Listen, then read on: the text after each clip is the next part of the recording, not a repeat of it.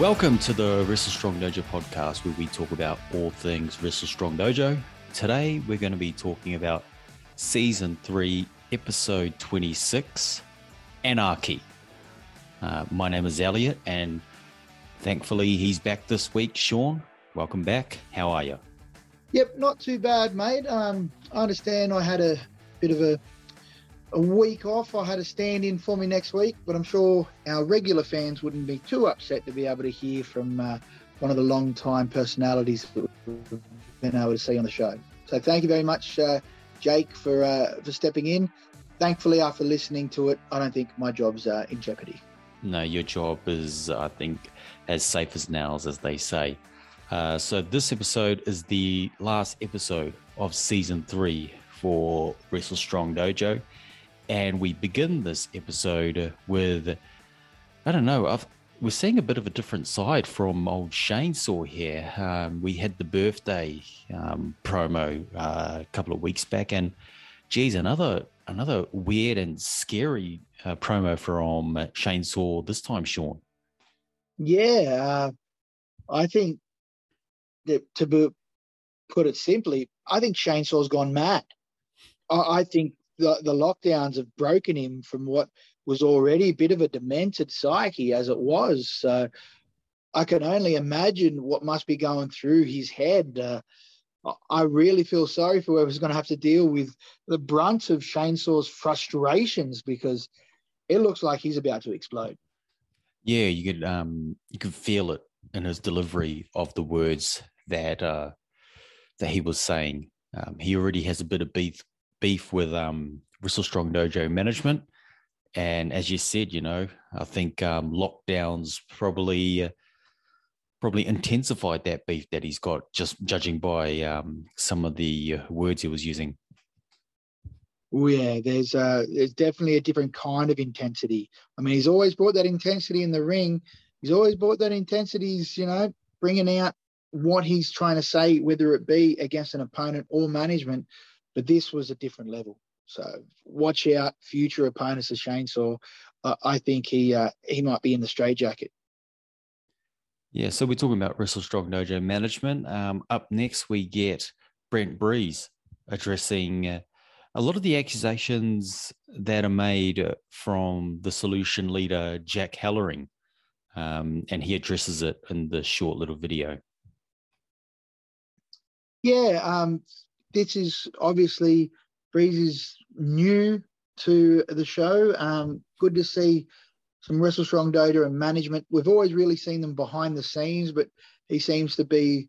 I'm not sure if it's a, a PR move by the management, but he seems to be the face of all management decisions. Uh, at least now there's somebody that the wrestlers can really direct either their concerns or in someone like you know Chainsaw's case, some vitriol. And uh, yeah, Jack Hellering, obviously, he's he's had a lot to say this whole season. Uh, he's managed to get a couple of wrestlers underneath his umbrella, and uh, seems to be that he's never he's always wanting more. What do you what do you think about that, there, um, Elliot?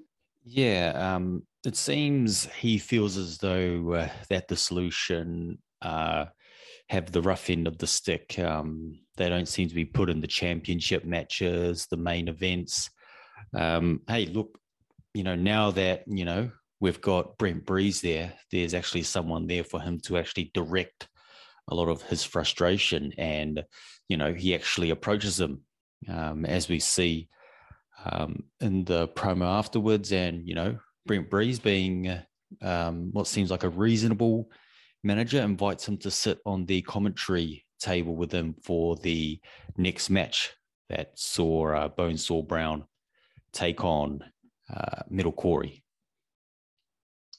Yeah, uh, we didn't obviously didn't get to hear from Jack Hellering. He was at the announcer's desk, but not the uh, commentator's desk.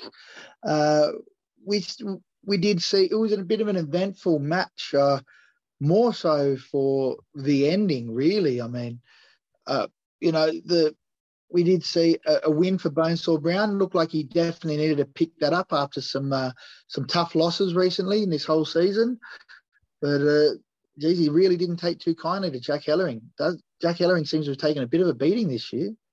Yeah, he has, unfortunately. And the match between Bonesaw Brown and uh, Metal Corey, that went 10 minutes, 14 seconds, as Sean mentioned.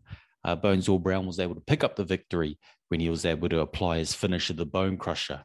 Um, I'll tell you what, I wouldn't want to be caught in that move. Looks like it uh, can cause some damage to the skull. But um, yeah, as you said after the match, uh, Brent Breeze goes to, uh, you know, talk to the the victor. Um, Jack Hellering, being the type of person that he is, feels as though he's just going to interfere. And unfortunately, uh, probably didn't get the response that he wanted from Bonesaw Brown. No, and as you said about the bone crusher, uh, yeah, what, how about that knee that he hit Metal Corey with when uh, Metal Corey tried to come out to the outside? Really walloped him there. And I'm not sure if you freeze the frame, if you have a look, um, guys, go back to watch the episode. You will see that there's some blood pour, pouring out of poor uh, Metal Corey's mouth there. He, he really copped that knee. So doesn't surprise me that uh, Bonesaw jumped on and put on that bone crusher. And uh, someone else who had the old bone crusher applied to them was uh, Jack Hellering. Yeah, I bet you he wasn't prepared for that for this evening. I probably thought he was going to be just moving on in, high fiving all of his uh, solution teammates or stable mates, if you will.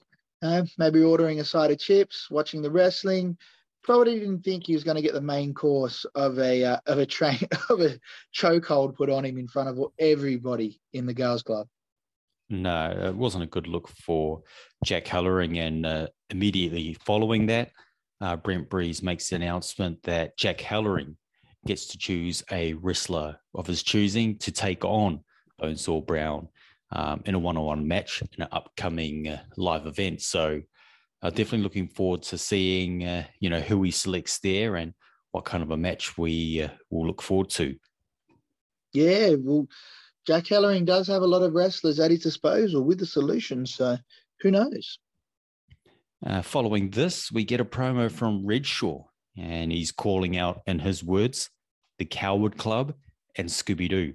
Um, Sean, you know, we didn't get a chance to uh, talk about Redshaw last week together. But um, I've got to say, seeing him at the live show, sitting in the crowd watching him, um, definitely a physical specimen. And you know, he's he's in the gym here lifting some weights, and he's got some words for the uh, CrossFace Club.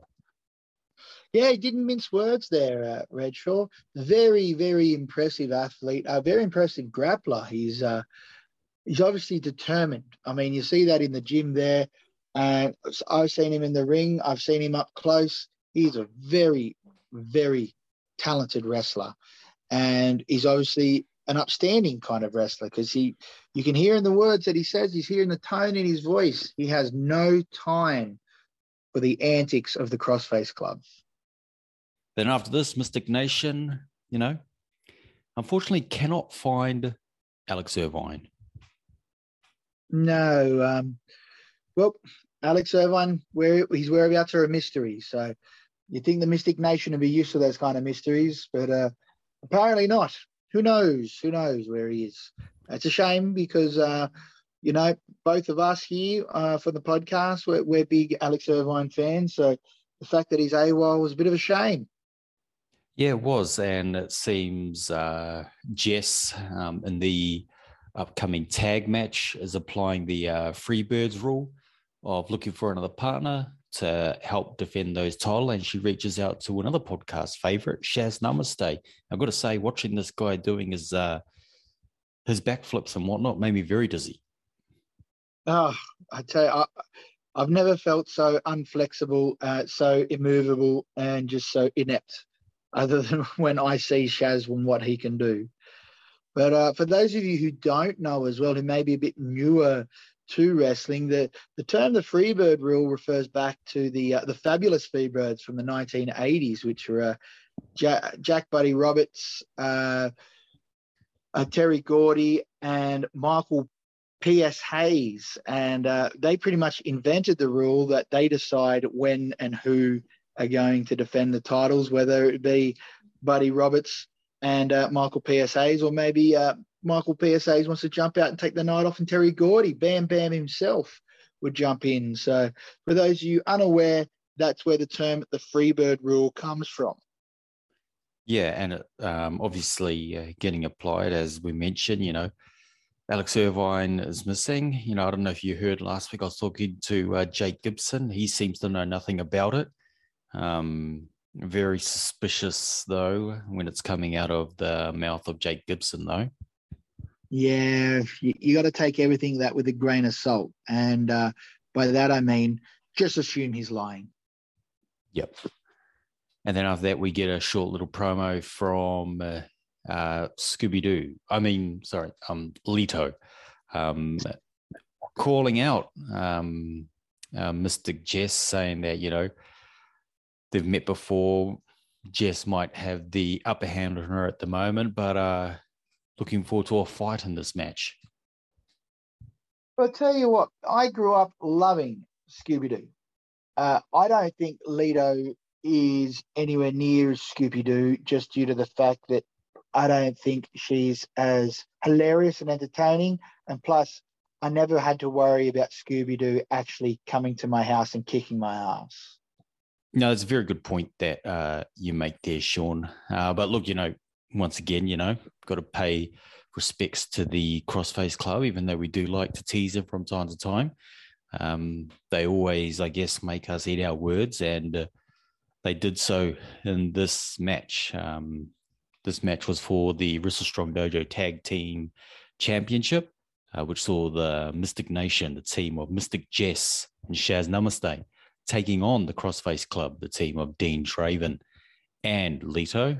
Uh, this match going 17 minutes 47 seconds, which saw the Crossface Club win via submission. Uh, towards the end of the match, uh, Mystic Jess has the upper hand over Dean Draven. Uh, I must say, very good showing from Mystic Jess in this match. Uh, she's about to go for that flipping senton of hers from the top rope. And then who wants to come in? The person that I interviewed last week, Jake Gibson. And uh, Dean Draven, being the opportunistic wrestler that he is right now, he was able to take advantage of that, lay the crossface uh, crippler on Mystic Jess, get her to tap out, and in the process, becoming tag team champions. Yeah, I'm sure if you uh, if you ask Jake Gibson this week, he'll tell you that uh, if they're allowed to use their free bird rule, why can't Crossface Club's third member get involved in the uh, match as well? So I can already see the angle he'd try and play here, but to their credit, they got the win. I mean, the Mystic Nation were valiant in defeat. However, they just couldn't hold out. Um, Dean Draven, he, you know, he played to the whistle, as they famously say in all uh, major sports. I mean, he didn't go and push somebody off, but he definitely took advantage of that. And uh, you know, Dean's all about taking advantage at the moment. And look, it's obviously paying off for him because once again, multiple gold in the Crossface Club. Yeah, after the match, um, they do make the um, announcement that they now hold all the gold. But one thing is for sure, Sean, you know, watching season three play out the way that it has, I do notice that the booing from the crowd is becoming a lot more louder um, the more that we've seen the Crossface Club um, in season three. I don't know if you heard that. Oh, I heard it. I was there it, half of that booing may have been from me, possibly. But I definitely wasn't the only one, not only in my row on the side, but also the entire audience. But by the looks of it, it's not just the crowd that have had enough of the antics of Crossface Club. Looks like tensions have boiled over in the locker room as well. Yeah, so um, obviously there's a lot of beef there between uh, Adam Vikar and Jake Gibson. Obviously, Jake Gibson taking Adam to court over the um, over his broken arm, the alleged broken arm. Um, mm-hmm. You know, and last week, um, Jake Gibson interfering in a match which would have seen either Kaizoku or Adam Vikar become number one contender.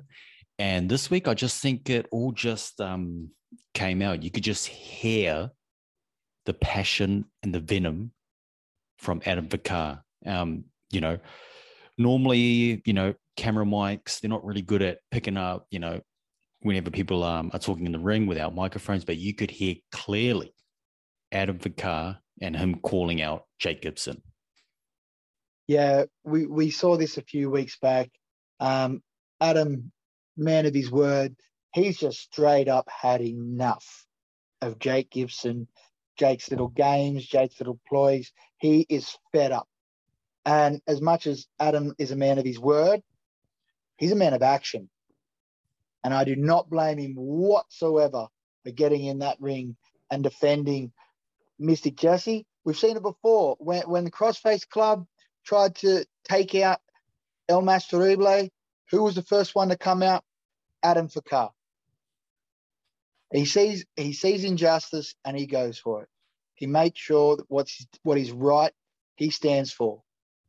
He's had enough of the Crossface Club, especially Jake Gibson and his underhanded tactics. I know, you know, he, he did us all a favor by um, helping out recording the podcast last week, but that doesn't excuse him of his behavior over the last three seasons.